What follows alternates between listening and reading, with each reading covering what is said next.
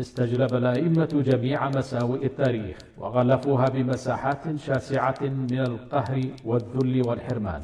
أقاموا حكمهم على جماجم البشر وهياكل الشعارات الدينية الزائفة والتقسيم الطبقي للمجتمع وادعاء الأفضلية السلالية والعرقية. ثم إذا ما تسلطوا عملوا على محو هوية اليمنيين وطمس حضارتهم وإثارة خلافاتهم. وما الجائحة الحوثية إلا امتداد لذلك.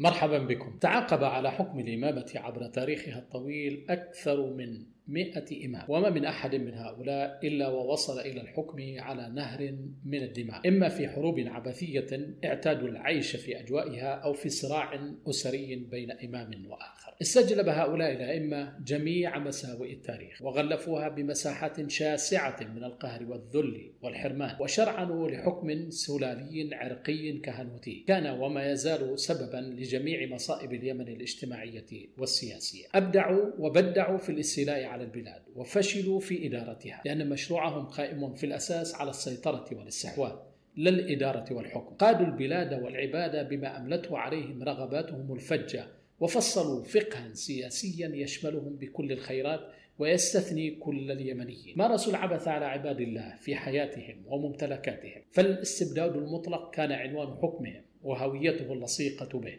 والطغيان الأحمق سلوكهم اليومي الذي يتباهون به. حاربوا منابع التنوير من مدارس وجامعات ومساجد وجعلوا منها خصما لدودا يستحق التدمير والنسف ورأوا في المتعلمين ودعاة الحرية أعداء لهم وللدين. يصف الشهيد محمد محمود الزبيري حكمهم بأنه حكم مطلق من كل القيود. حسب الواحد منهم أن يتربع على العرش ثم يقول للناس أن الله هو الذي ولاه.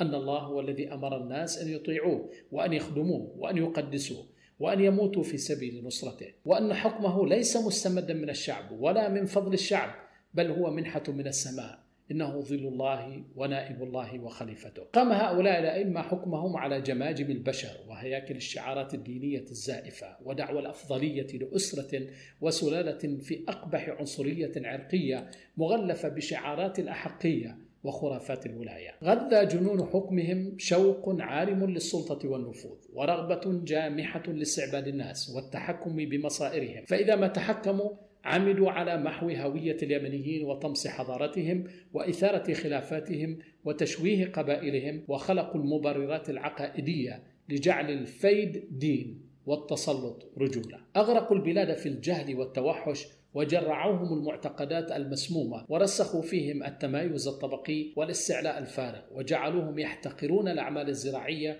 والمهن الحرفية والأشغال التجارية. بمقارنة فاحصة نجد أن مآثر دول اليمن المتعاقبة التي عاصرت دولة الإمامة الصليحيين والأيوبيين والرسوليين والطاهريين من مساجد ومدارس وحصون وذلك الكم الهائل من الموروث الذي ساغه من عاشوا في كنفهم من علماء وأدباء ما زالت شاهدا حيا على أنهم كانوا هنا ومروا من هنا. تفصح بنبرة تباه عن عظيم الإنسان اليمني واهتمامه بالأرض والإنسان. في المقابل أعيان البحث عن حسنة واحدة وأثر جميل لحكم الأئمة. فلا شيء غير الدم والبارود وجراحات ما زالت غائرة. خلاصة المقارنة شتان بين دول حضارية حفظت لنفسها صفحات ناصعة في كتب التاريخ وبين إمامة عصبوية لا تؤمن إلا بالعنف والاستحواذ. شعارها كان وما يزال فوق جيش وتحت عيش. الإمامة التاريخية كانت وما زالت قيدا فكريا وسياسيا واجتماعيا وفكرة عنصرية سلالية، ليس على من لم يعتنق فكرها وحكم بها كرها فحسب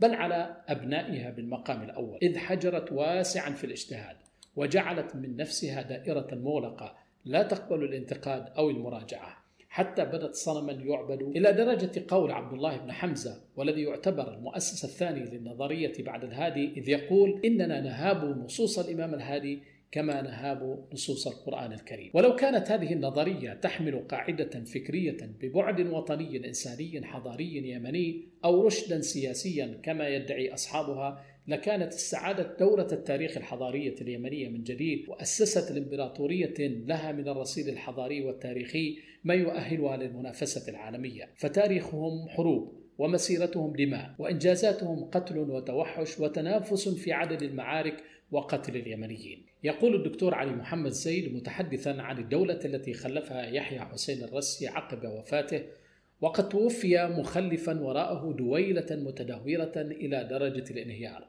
ووضعا اقتصاديا وماليا لا يساعده على بقاء الدولة واعتمادا شبه كلي على غير اليمنيين من العلويين والطبريين في تولي الشؤون العامة مثل قيادة العسكر وجباية الزكاة والقضاء. وبالعودة إلى أدبيات الشهيد الزبيري ومقولاته الخالدة نجد أنه قد تنبأ وهو في ذروة نضاله وقمة عطائه بأن معارك المستقبل وأحداثه ستدور حول هذه الكارثة المسماة الإمامة.